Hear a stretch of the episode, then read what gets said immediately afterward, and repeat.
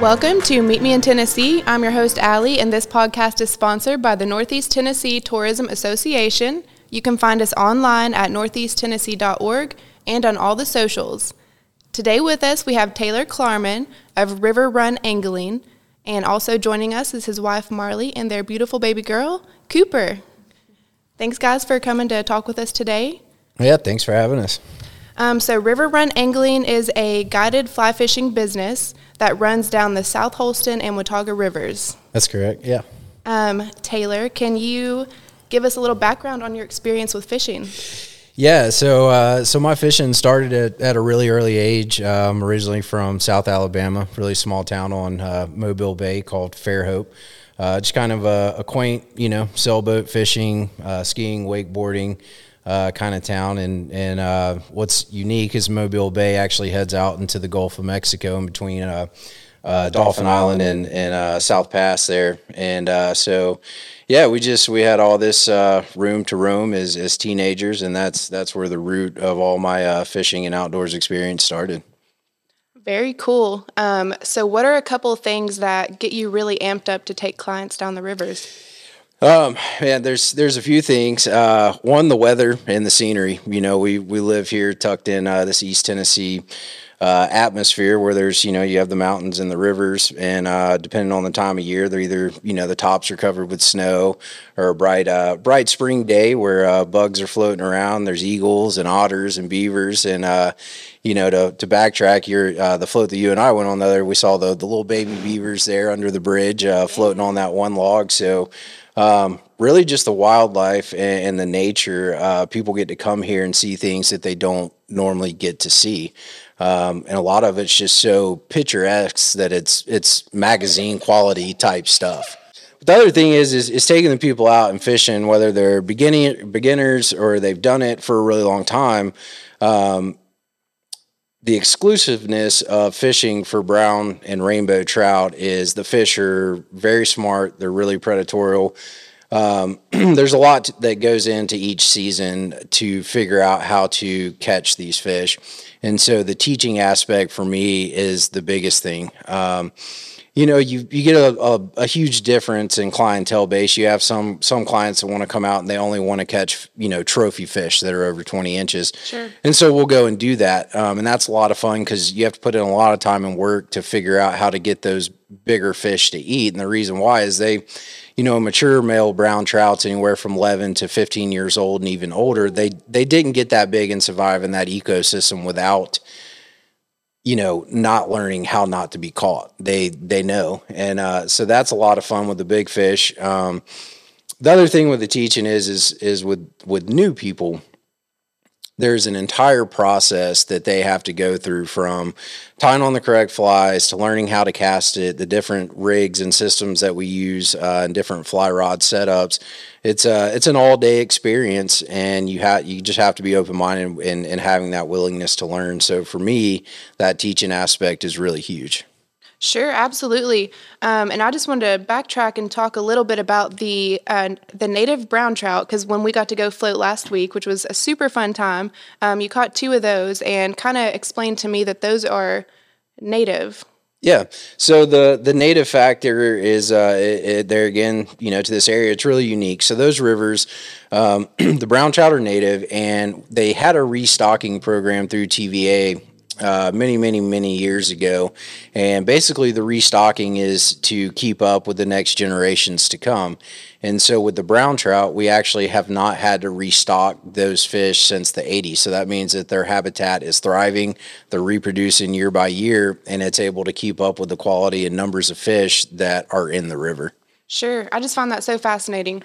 Another cool aspect with the wildlife you get to see on the river, the heron nesting ground. That was such a cool experience. Yeah, and so that's a winter occurrence, and I was super happy to get to show that to you. And oddly enough, I've been floating these rivers, for some years now, and I was on a float with another guide that I fish with and hang out with a lot, and he was the one who actually pointed that out to me just a couple weeks ago. And it was something that I had seen and noticed before, but, again, as we talked about, every day that I go out there, whether I'm fishing or just floating, I see something that maybe I've seen before, but I didn't really pay a whole lot of attention to it. Sure. It was really cool to see that and then be able to point it out to you. But so that's a winter occurrence, and it's only in that one section of the river. It's right before Hickory Tree Bridge. There are all those heron nests there, and we probably saw 20, 30 heron. Just at least it was so cool. Yeah, they're just sitting there roosting and doing their thing. And I don't know enough about their reproduction or why they're there that certain time of year. I think it has something to do with that, and that's something I need to look a little more into just for my own knowledge. But, yeah, just a super cool happening for sure. Very cool. So when you're taking new clients down the river, are you primarily fishing for brown and rainbow trout? Yeah, so the South Fork of the Holston River there, it hosts brown trout, rainbow trout, certain times of the year. The striped bass come up into the river and they're feeding, and then they'll go back down to the lake. So the South Holston and the Watauga both dump out in Boone Lake.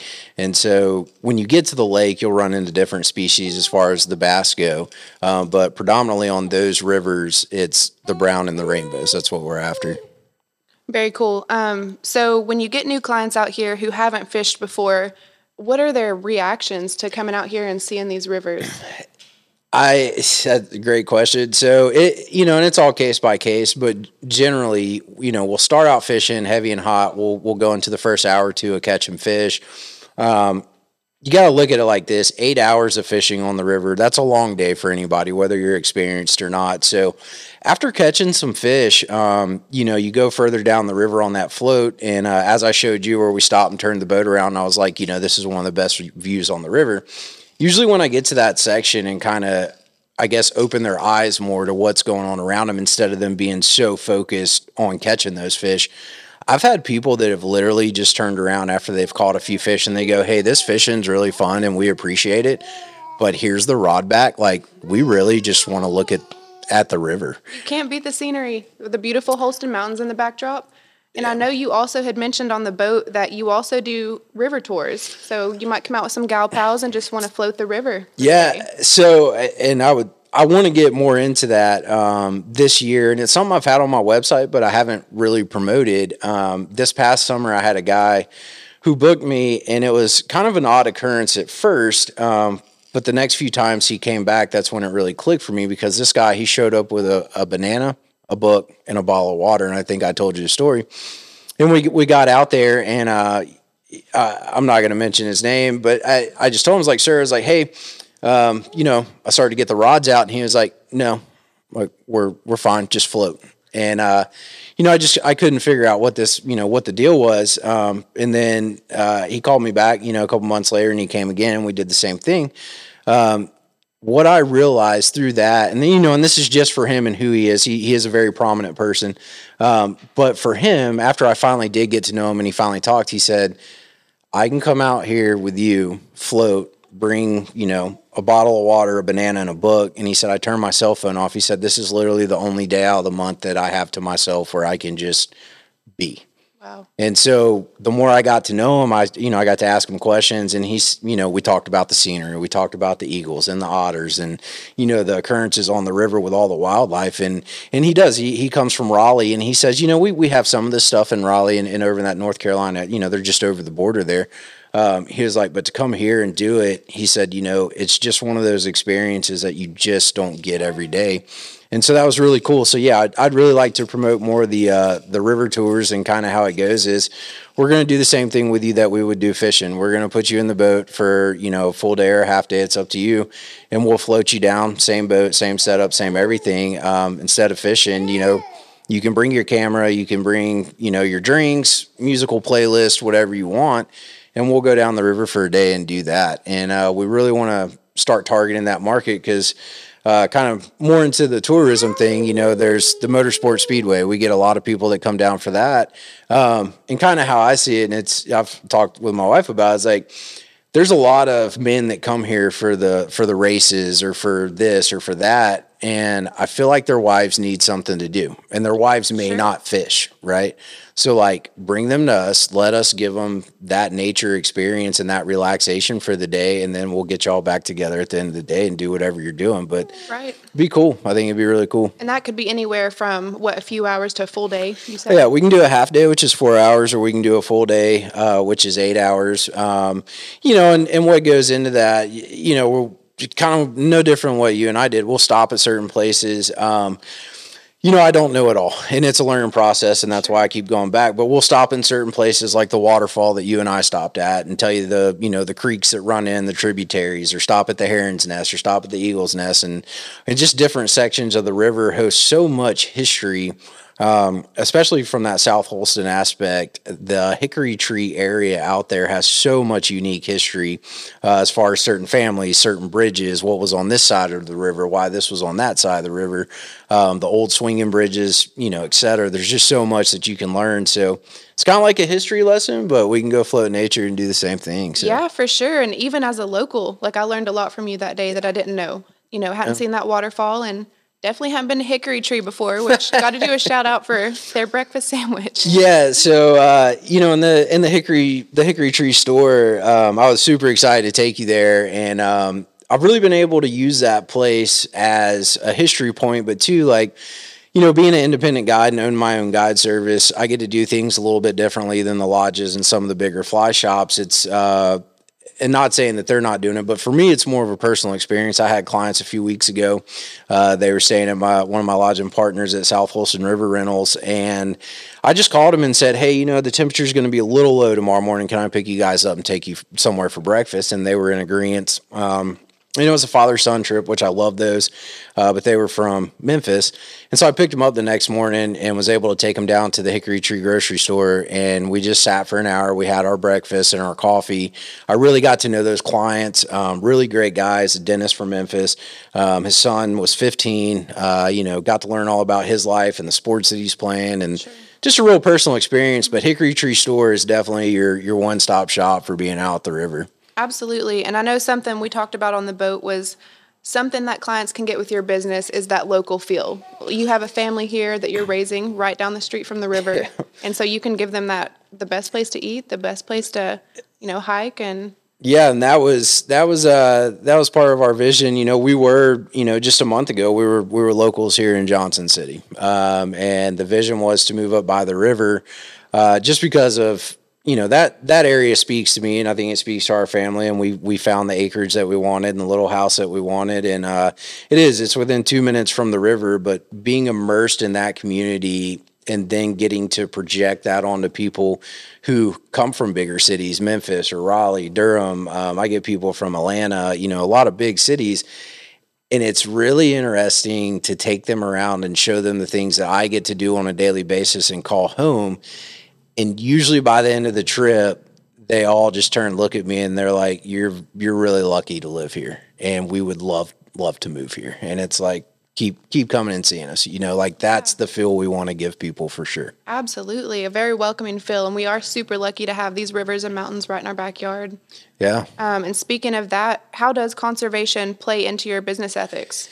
Yeah. So conservation is huge. And it kind of goes back to those native brown trout. I do have posted on my website that we are a catch and release fishery. Was very steadfast in that when I first started out, understand the conservation behind things, and that if we deplete that resource of brown trout, there's probably not a really a high chance of reintroducing them to those rivers. Every now and again, I'll get clients that say, hey, and you have to look at it from their standpoint. Hey, we're paying you money. We're going to come fish. We'd like to keep the legal limit of fish. So for me, the only way to mitigate that and keep the clients happy and the conservation is I really stress to them. The number one rule in my boat is if you're going to keep your legal limit of fish, I just don't let them keep the brown trout to eat. People are going to see that how they want, and that's fine. But from that conservation standpoint, you know, don't take our native fish. You know, TVA does a great job in restocking the rainbows, and so that resource is always going to be there. So we try to focus on that a lot more than keeping the brown trout. Yeah, absolutely. How how would you describe, I guess, a little bit back to the community that you've moved to versus where you came from and what stands out about Northeast Tennessee? Yeah, this is the number one story for me that sums it up. So when I moved here from Alabama, I moved into my house. I was actually living in Bristol at the time, and got everything moved in, kind of got settled, and I went to downtown Bristol, went to State Line Bar and Grill, walked in, sat at the bar, got a drink, got some food. The bartender walks over and he looks at me and he's like, "I've never seen you here before. What's your story?" And I was like, okay. I was like, well, hey, man, this is who I am. I'm from Alabama. Just moved up here. I'm going to be a fly fishing guide. I'm going to make a website, yada, yada. And he's like, hey, man, that's really cool. I am a fly fishing guide. He said, here's my number. Call me tomorrow. Come jump on my boat. And I did. And he was the first person to show me the rivers. And even though he's a competing guide in the same industry, he had no problem extending that hand and just being like, hey, let me show you around. And we're still best friends to this day. And so he works at State Line, which I actually, I ended up working at State Line for a little bit. That was part of the story I told you while I was waiting on my boat to be built. But and that was because of him too. I just made that connection. But he was literally the first person outside of my house that I spoke to when I moved here.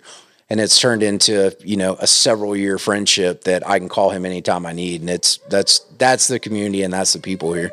Yeah, absolutely. And I really had that feel just floating with you down the river, just the way you talked about other guides. And it seems like everybody's out there for support. They are. Everybody is out there for support, and try not to dive too deep off into that realm. But I was thinking about the podcast, and I was sitting on our porch the other night just looking across the holler there, and really thought, what has it meant to me to be in this community? And throughout my time in the Marine Corps and being well-traveled as a kid with my parents and everything else, it's, I told you, I've been to 17 countries. I've lived on every coast. I've lived in some really cool towns across the United States. And basically, I took several cool things from each town or geographical location, put it all together, and honestly, Bristol, that area and the Hickory Tree area out there has everything that encompasses everywhere that I've been. And that sounds super odd when you're talking about going to 17 different countries and living on every coast, right? Yeah. That's a lot of stuff to put together. And you would never think that this hidden gem in East Tennessee offers all that. Absolutely. It is a hidden gem. It's a hidden gem, and it's super eclectic, but at the base of the diversity is just this common ground that everybody's nice to each other. No matter if you're from New York or you visiting from Alaska or you're from California or Georgia or Alabama, it doesn't matter. Everybody here has that hometown feeling. And I think that's awesome. That whole concept of everyone waves to everybody going down the street. Yeah, whether it's one finger or two, it's all good. You don't get that everywhere. No, you don't. You really don't. Yeah. I always look forward to coming home and just waving to strangers. Sure. Yeah. So you talked a little bit about your military background. Yeah. And I think you mentioned you were a part of some veteran programs at some point. Yeah. Since I've been out, so I served in the Marine Corps, did some time overseas, I've been a lot of places. Since I've been out, I have, in a roundabout way, whether, I'm doing one this weekend, that's a perfect example. So, the Fallen Outdoors, it spreads across the United States. It's divided up into regions. Every region hosts its states, but I'm putting on a float for two veterans this Saturday. It's a free float. They basically put it on the Facebook page, like, hey, float with River Run Angling, two veterans. They all comment on it. They do a drawing. Whoever, wins the drawing gets to go. And it's completely free. And that's really cool. But, so getting out of the Marine Corps, I got out in 2015. I went out to Oregon, lived out there and guided for a little bit and came back. I was a veteran service officer for the state of Alabama for a short amount of time. And it was being a benefit specialist, helping veterans get their benefits.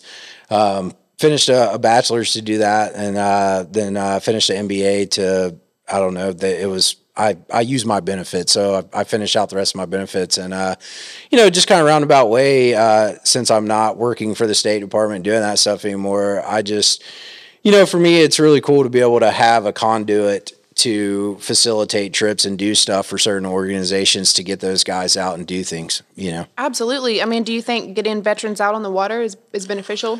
It's beneficial to everybody. Who doesn't love free advertising, right? So I get free advertisement out of it, But more importantly, so at the end of the day, like, I know that two veterans, whether, you know, they needed a mental day or they did not, I got to teach somebody something new, or I got to give them a, you know, repetitive experience and hone in their skills.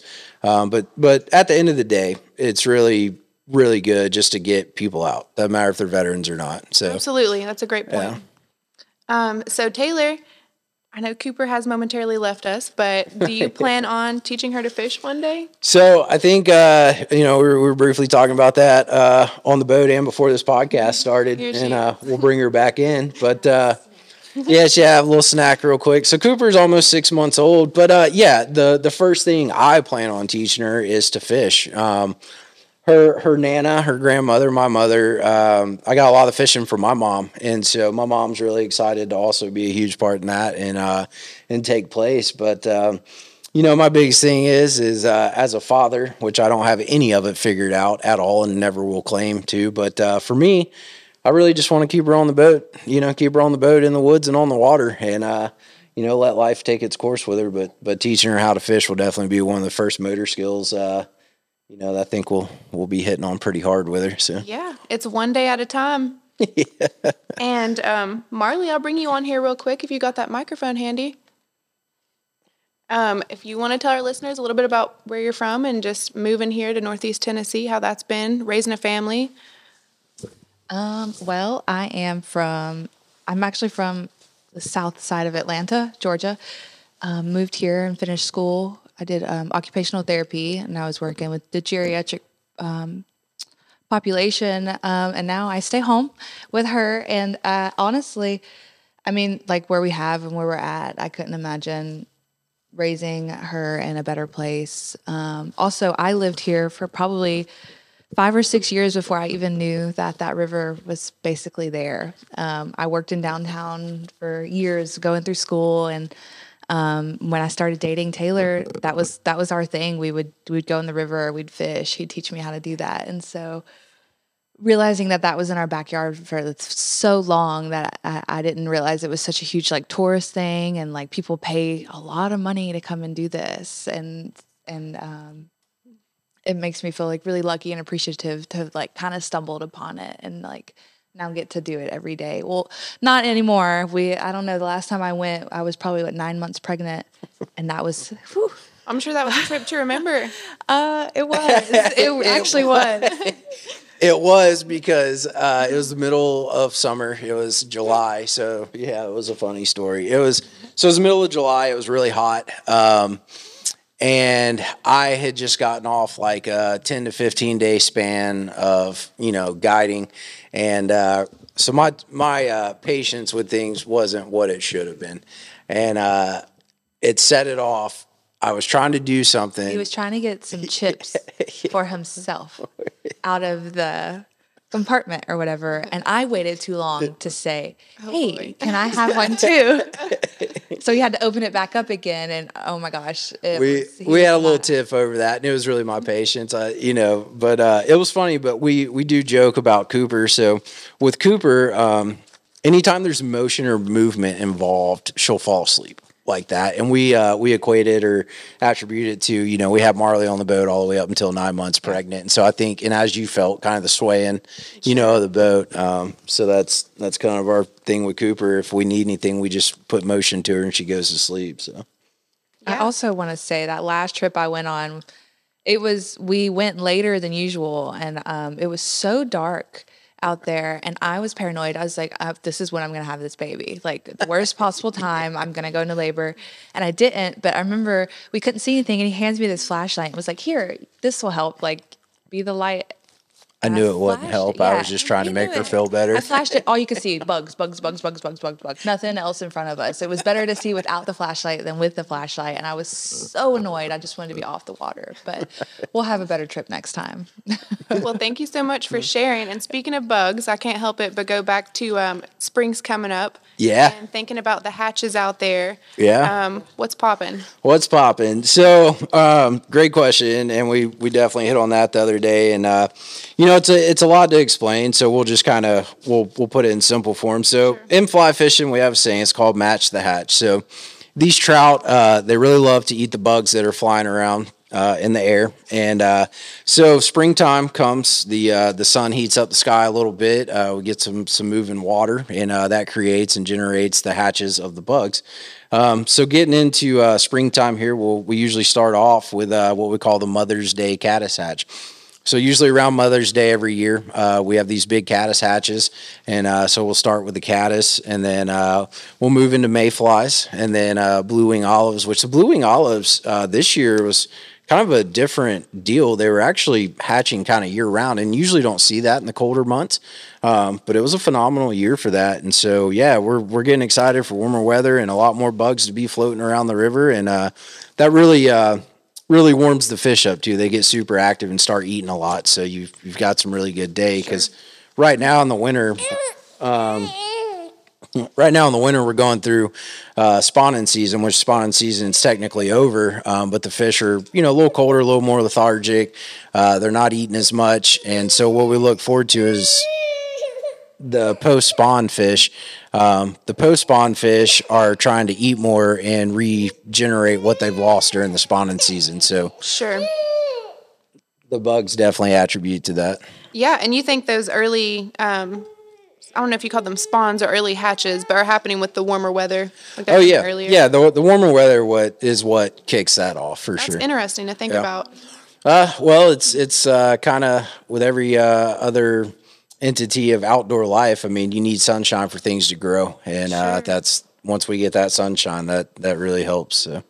Awesome. So I guess if someone were looking to book a trip, would you recommend a certain month or the best time of year to come?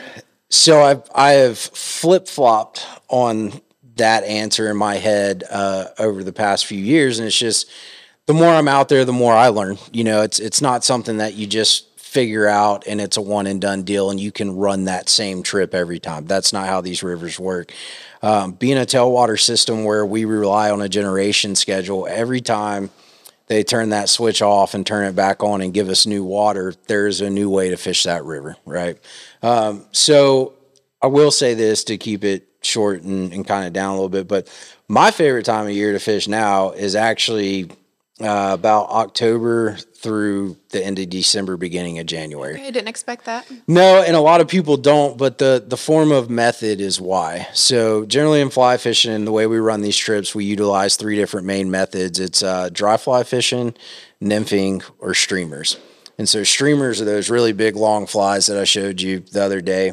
The streamer bite during the colder months is really good. The fish that you typically catch are going to be a trophy fish. They're going to be over those 20-inch fish. So for me, I started to learn a lot more of that this year, because it was something, I always had the equipment on the boat. I never got a lot of requests for it. So I didn't put a lot of time into learning it. And this year I did. And once I started figuring things out with it, it sparked a new interest with me, and it goes back to that saying, like, there's always something to learn on the river. But what I do tell people, and this is general with people in population alone, everybody looks forward to that springtime, get out of that hibernation, sun's out, they want to go be outdoors, they want to, the sun's beating down on you, it feels good again, you're kind of getting back into that summer routine. So what I tell people, March, April, and May are probably the 3 months that, people really start booking their trips in and start getting out there. June and July can be kind of tough with the fishing sometimes, and it's just due to us having a lack of water coming from TVA. And these fish love a really cold temperature, so when the water heats up and then the fish, they basically – They kind of shut down. I was looking for the word and it escaped me. Disoriented. It's kind of a disoriented feel to them, because once the water temperature goes up, their body temperature goes up, so it kind of shuts them down. So June and July are a little bit tough sometimes, but this spring, these like true spring months that are coming up are really huge for us. Yeah, absolutely. And you can fish year-round in Tennessee. Yeah, cool. It's a year-round fishery. It's been something to note for me. I get a lot of phone calls in the fall, and a lot of people are like, well, how long does this last? And I'm like, it's a year-round fishery. And then the question comes, why? I'm like, well, that has to do with the trout and their habitat. They love being super cold. And so the colder months are actually some of the better months to fish. Yeah. We're going to switch it up a little bit. Sure, yeah. Take it to a little more personal, but we'll still keep fishing in the mix. Absolutely. So can you share with our listeners maybe a story about a favorite time catching a fish or taking a client down the river? I'll integrate both those, and this actually just happened 2 months ago. So, and I'll kind of backtrack it. So, way earlier in the year, phone rang, had two guys, one's from Missouri and one's from Arkansas. They're like best friends. They call, they book a 2-day trip with me. We go out, we fish the Watauga both days. Great time, absolute great guys. I'm in my mid 30s and so were they. So we had a lot in common. One of them had been a police officer before, and the other one is actually a corporate lawyer, and just really great guys, and these are guys that at the end of the trip, we formed a group chat and we literally talked to each other, almost daily. Like it's become pretty funny, but like still to this day. Yeah. Still, excuse me. Yeah. Still to this day. And they're just really good human beings. But anyway, one of the two has already come back for a couple trips on his own. And so favorite client, favorite story of a fish. Okay. And it happened with him. His name's Charlie. He's a great guy. So Charlie, and I actually learned a good bit from him about the streamers. He's a huge streamer fisherman. And so he came back last month during these cold winter months. And we were down the Watauga. He had caught, a couple 20-plus, rainbows that are in there this time of year. 20 on one float? No, 20, like a 20-inch fish. Oh, so a trophy. Yeah. Okay. So when we say 20-plus, like it's a 20-inch fish. So on these rivers, anything over 20 inches is considered a trophy. Okay. So he'd already caught a couple trophy rainbows, but what we were looking for was that very predatorial native brown trout to do its thing and just come after one of those big flies. And I've seen it a few times, in my lifetime, but I had never seen it like this. So we were floating down the lower end of the Watauga, and we just do a method where you slap the bank with the big fly, you strip it and give it a couple strips into the boat. And usually on that second or third strip, that fish comes out and eats it. So we were in a little bit deeper of a section of the river, and the water was pristine. I mean, it was clear, and you could see 10 feet down to the bottom just about. And he slapped the bank, and before he ever put the first strip on it, I was looking at his fly over the side of the boat, and I saw this brown trout with his mouth completely open. He was 100% vertical coming up the water column. He just engulfed this big 6-inch fly, jumped a solid 4 to 5 feet out of the water. Charlie set the hook midair, and then the fish dove back down and took off downriver. I think what was awesome with that was that we finally got to see one of those big fish in the most predatorial state that you will ever see it. And I had never seen one eat a fly that aggressively, to be 100% vertical, to jump out of the water. That it's in my head every day. And talking to both those guys in the group text, I mean, like, we're still talking about that. Oh, like, sure. I wish I would have had the GoPros on the side of the boat or something and had that on film, because it's one of those things that you explain to somebody and they're like, I mean, it sounds cool, a fish coming vertical, eating it. I'm like, but you should have seen how violent and aggressive it was. This is why I'm terrified of fish. I mean, especially in waters that you can't see your feet. Okay, so yes, on to scary fish and things. We will bring a big question to the table. Yeah. What motivates you to get up in the morning? Man, it's, for me, it's quite simple. Every day you have two things. You have a chance and a choice, right? So you can get up and you can look at your chances and you can make your choices. I've got to take my chances and, or I got to look at my chances and make my choices to provide for my family. One, two, I don't want to live in this mundane world of a 9 to 5, and I've created that atmosphere for myself to where I don't have to, and I am completely at the helm of what is going on in my life. So for me, it makes me excited to get up every day because I get to make that decision of what's happening. And so for me, that's it, chance and a choice. And I like, every day I wake up, you get to see your new chances and choices, and I think that's really cool. I think that's super cool. Yeah.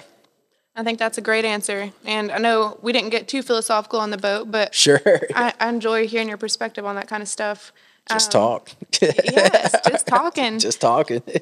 So what's a favorite dining place or a local spot to get drinks or see music that y'all like to go to? I love this question so much because I may not be a native here, but it goes back to that hometown thing and a little bit what I was talking about earlier. So when I moved here and I met Marcus Atkins, was the bartender and the guide that I met who hooked me up in the first place and extended that hand to go on the river.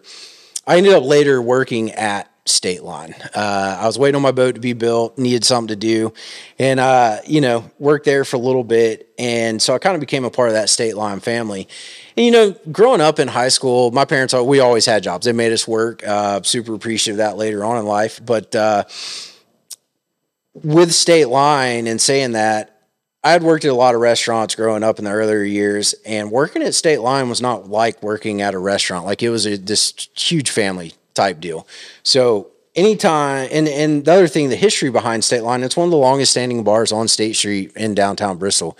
They have amazing food. Their service is next to none. I mean, literally, like, if you go read a lot of their reviews or talk to anybody, because I send a lot of my clients there that come and stay, and they're like, where do we go? And I tell them, they usually have live music Thursday, Friday, and Saturday night. They have a karaoke night. But for me, it's State Line Bar and Grill in downtown Bristol. You're going to get top-notch service. It's a hometown family feel. You're going to get good food. The bartenders pour some of the best drinks that you'll ever have. And it's just their whole entire atmosphere. And the owners, Jack and Annette, they're brother and sister.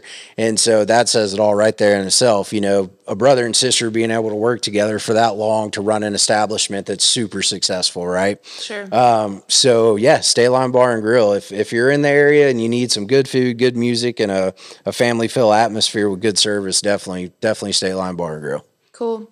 And I hear you're a pretty big 49 Winchester fan. Woo woo. Yeah. And they're coming up here to Bristol soon. Yeah.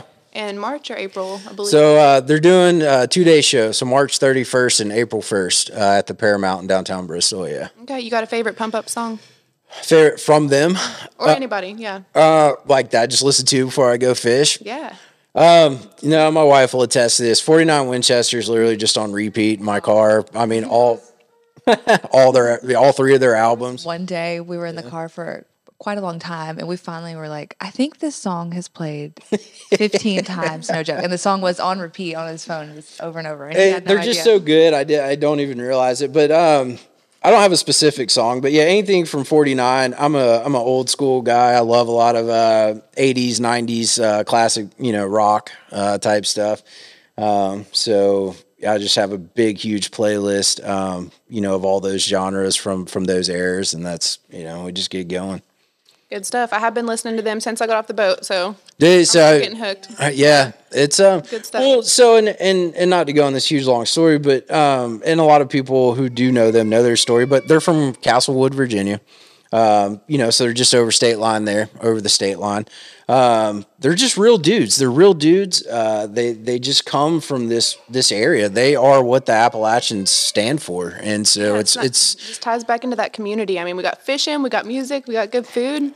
Well, and that, to me, that's Bristol and that's Johnson City. It's both. And of course, Johnson City is a little bigger.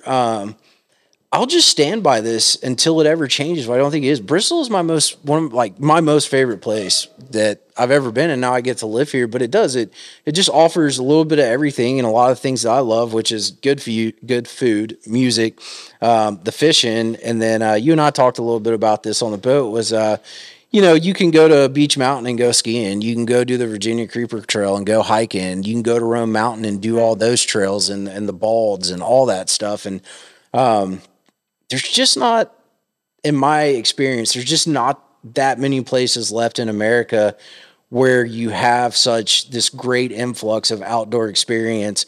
And if you take a pencil and put it in the center of Bristol on a map and you do, let's just even say a 50-mile to 75-mile radius around it, all this stuff is centrally located right in the center of it. Absolutely. You have it all. You have it all. That's the best way to say it. You do. Yep. You have it all. It was a great place to live. So, Taylor, can you tell our listeners how they can find out more about River Run Angling, any social media outlets and that kind of thing? Yeah. So I'm on Facebook and Instagram, you know, upfront and honest. I post one thing a month, whether it's just 5 pictures from 5 different trips that month. Sometimes I try to do a client of the month. One of them one time was a 14-year-old kid, and there again, they were from North Carolina. His dad booked him a full-day trip solo. It was just me and this 14-year-old.